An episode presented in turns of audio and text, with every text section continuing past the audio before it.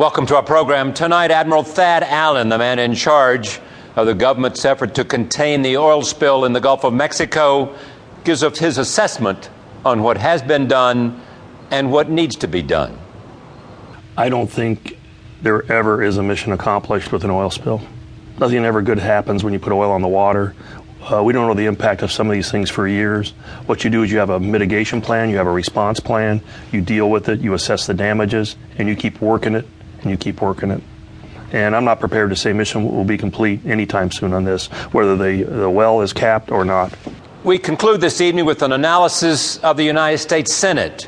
Al Hunt, Bill Cohen, and George Packer answer the question, is it about the Senate or is it about the senators?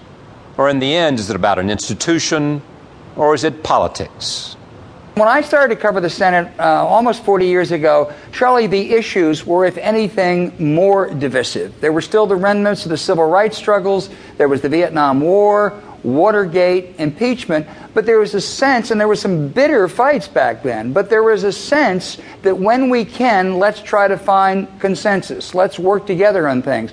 That sense, as George captured in his piece, does not exist today. The Senate has always been designed to be a restraining influence. The problem now there is, as I've said in the past, it's checks and balances. Everyone is in check, but no one's in charge. So yes. As a result of that, you get no action.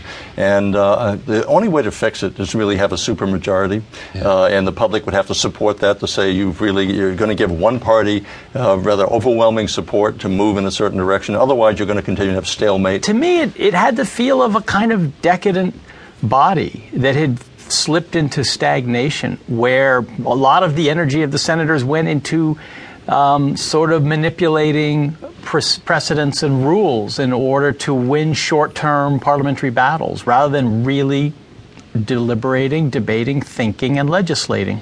The BP oil spill and the United States Senate when we continue. From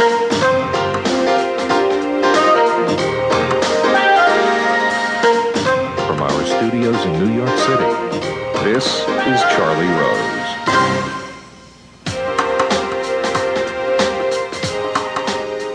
Admiral Thad Allen is here. He is in charge of coordinating the U.S. government's response to the oil spill in the Gulf of Mexico.